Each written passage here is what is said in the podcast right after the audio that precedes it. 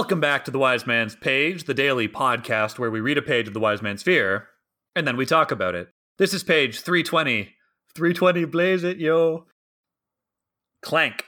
The bolt dropped to the floor a second time, skittering slightly to one side. This time, Kilvin spotted the source of the noise. Hanging from the ceiling in the far corner of the room was a metal object the size of a large lantern. It was rocking back and forth and spinning slightly, as if someone had just struck it a glancing blow. I took it off its hook and brought it back to where Master Kilvin waited at the work table. What is this thing, Re'lar Kvothe? he said curiously. I set it down on the table with a heavy clunk. In general terms, Master Kilvin, it's an automatically triggered kinetic opposition device. I beamed proudly. More specifically, it stops arrows. Kilvin bent to look at it, but there was nothing to see except for featureless plates of dark iron. My creation looked like nothing so much as a large eight sided lantern made entirely of metal. And what do you call it? That was the one part of my invention I hadn't managed to finish. I'd thought of a hundred names, but none of them seemed to fit. Arrow Trap was pedestrian, The Traveler's Friend was prosaic, Bandit Bane was ridiculously melodramatic. I could never have looked Kilvin in the eye again if I'd tried to call it that. I'm having some trouble with the name, I admitted, but for now I'm calling it an arrow catch. Hmm, Kilvin grunted. It does not catch the arrow precisely. I know, I said, exasperated. But it was either that or call it a clank. Kilvin looked at me sideways, his eyes smiling a little. One would think a student of Elodin's would prove more facile with his naming, Re'lar Kvothe. Delavari had it easy, Master Kilvin, I said. He just made a better axle and stuck his name on it. I can't very well call this the Kvothe. Kilvin chuckled. True. He turned back to the arrow catch, eyeing it curiously. How does it work? I grinned and brought out a large roll of paper covered in diagrams, complicated sygaldry, metallurgical symbols, and painstaking formulae for kinetic conversion. There are two main parts, I said. The first is the sygaldry that automatically forms a sympathetic link with any thin, fast moving piece of metal within 20 feet. I don't mind telling you that took me a long couple of days to figure out. I tapped the appropriate runes on the piece of paper.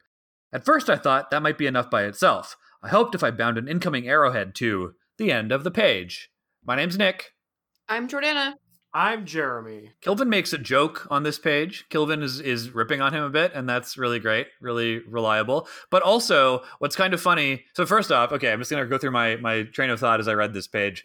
My first thought was that I found it hard to believe that Kvothe couldn't come up with a name for it, and then he says, "Well, I had hundred names," and I go, "Okay, that's reasonable." And then what keeps him from picking a name is that he wants to he wants the name to impress Kilvin, right? I bet you he would have called it Bandit Bane if it wasn't for Kilvin's benefit. So that's why he's been cagey. I have a slightly different take on it, which is that I think that he is suffering from something that a lot of creative people I know suffer from, which is self rejection. Because I think all of those names are awesome, and any one of them would be really good.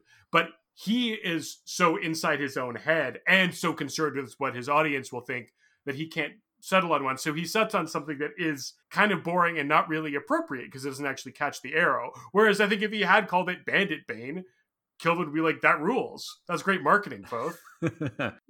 called it the boring thing. Yeah, I actually like Traveler's Friend. I think that's the better kind of. I think that's good marketing. I think there's an obvious there's an obvious marketing campaign attached with Traveler's Friend. Are your caravans being plagued by bandits? Are ADEM mercenaries just too expensive for uh, for the businessman on a budget? You need a friend, a Traveler's Friend. Exactly. He says that that title is too. What is the word he uses? Prosaic. Prosaic. What is prosaic? Simple. Oh. Kind of like unassuming. Yeah, no, that seems perfect to me. I think Traveler's Friend would have been lovely. I think that he's overthinking it. I do think it's funny, however, that he says, I can't name it after myself. I can't call it the Kvothe, when ultimately it does end up being named after him. It's called the Bloodless eventually. Ah. That makes sense. That is a fun piece of irony. This sequence is also an example of something that we've talked about before, which is that Rothfuss has done a good job of explaining to us how sympathy works, and now we get to see a really clever and innovative application of sygaldry and of sympathy. And because we understand the basics of how it works, we can follow along with the logic of how Kvothe went about making this thing because he sort of fills in the blanks of like physics that we're talking about. I tried to just make it stop the arrow, but that doesn't work because the it doesn't have time to completely stop the arrow. It can only slow it down. An arrow that's moving slower is still going to really hurt somebody.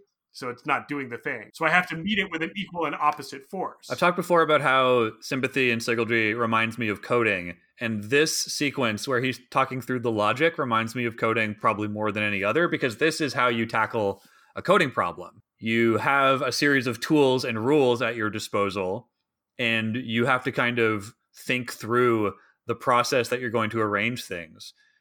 Anything is possible in code. It's just a question of arranging it, arranging the tools you have in such a way that it can make it possible. And the process that he goes through where he kind of like maps it out and diagrams it is part of the methodology that you use when you are mapping out a difficult code problem. I think that this kind of problem solving approach is also just something that engineers in general have to do, right? When you invent something, you have to test it and try and anticipate all the things that could go wrong or all the sort of use cases. And as we'll see later on in this chapter, Kilvin does sort of grill Kvothe on like, what about what if this happens? What if that happens? How do you do this with it? How do you do that with it? Kilvin wants to make sure that this thing that comes out of the fishery is going to be ready for market. And Kvothe has done a pretty good job of anticipating all the ways that it could be misused or all the things that could possibly go wrong. Probably because the last time he showed Kilvin something he invented, he hadn't thought all of that stuff through, and Kilvin made a point of critiquing that. Yeah, that's good that you remembered that, Jeremy. This is absolutely him using his learnings from the last time he presented something to Kilvin. And that feels authentic to me because as I recall from being critiqued in my like writing workshops in university, like I think one of the first stories I submitted, a lot of people critiqued my pacing. And pacing was not something that I had ever given any thought to when writing something for like literally didn't occur to me.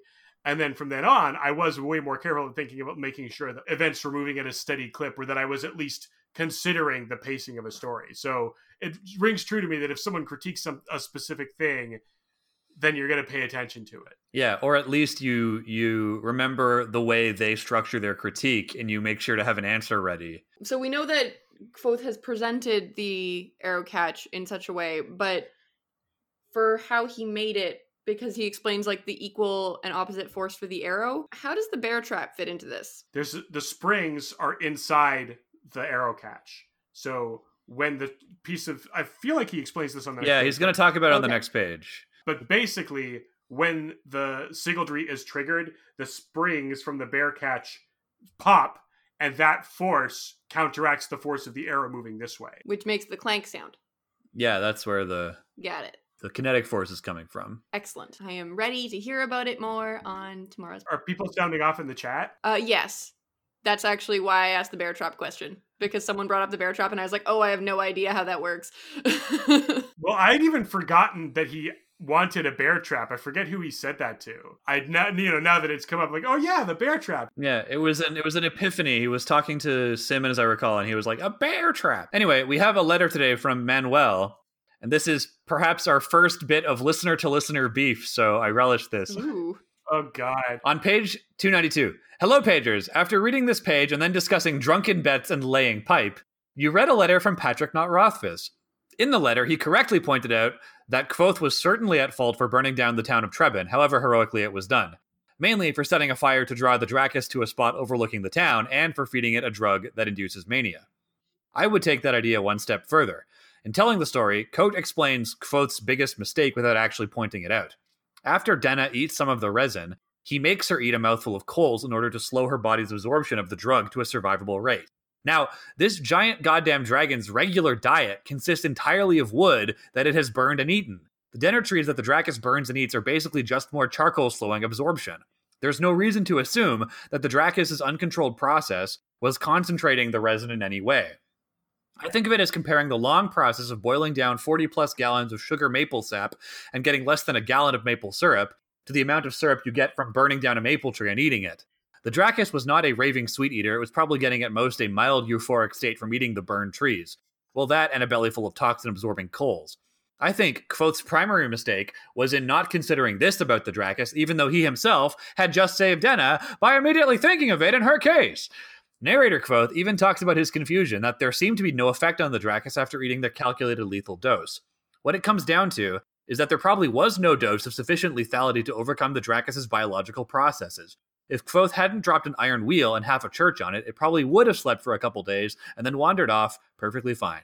Signed, Manuel. and this is less beefy than I intend I expected it to be. So this is actually listeners ganging up on us. So they have beef against us. You know what, Manuel? That makes a lot of sense, and I feel like that might actually be all part of Rothfuss's master plan. Even if that's never ever going to come up, I think that that might be Rothfuss's internal logic. Uh, I mean, not that we know. We'd have to read that book about the mating habits of the common Draccus to know exactly what the biology of the Draccus is. But I think that you raised some compelling evidence. I agree. Well, the evidence is also there in the book. I think it's it's a really great. It's interesting that Kvothe Kvothe Put feels yeah Kvothe feels the he feels responsible for it, and then presents us a version of the story that kind of absolves him of that responsibility and fails to point out to us that actually no, there's a really compelling argument for him being responsible. Well, I think that Kvothe doesn't think of it, right? Like, I think that Kvothe, that's an example of illustrating Kvothe's flaw of like not thinking something all the way through. And he still hasn't, right? Even as an adult, he hasn't thought it all the way through because that's like a character flaw that he had. And unlike on this page, when he learns something and applies it to Kilvin, he has yet to learn how to deal with that character flaw. Patrick Not Rothfuss is sounding off in the chat to to correct us once more. Uh, and that's that even if we were to read Mating Habits of the Common Draccus, we still wouldn't know its biology because the author explicitly was not able to catch and dissect one. Mm, well, there you go. I think that a character doesn't have to overcome their tragic flaw to be a good character. And think of all the people you know in your life who you love and respect and think of as wonderful people, but who have character flaws that even though they are aware that they have them, they are not always aware that it's like something that they're doing right then and there. It's not something that they're necessarily going to going to or want to conquer. It's just a fact of their personality.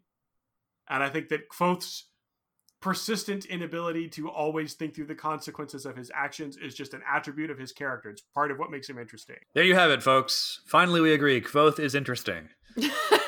We, I think that we have always agreed. would we have would we have done this? Would we have committed to this podcast if we did not think that he was interesting? Yeah, that's the thing. Like we can agree, we can agree to disagree about whether or not he did nothing wrong, but we all agree that he's an interesting character worth exploring. Reasonable. I feel like we all reject the premise that he's a Mary Sue because he's not. Yeah, no, he's not a Mary Sue. We will continue to to crank our bits and grind our gears on tomorrow's page. Of The wind.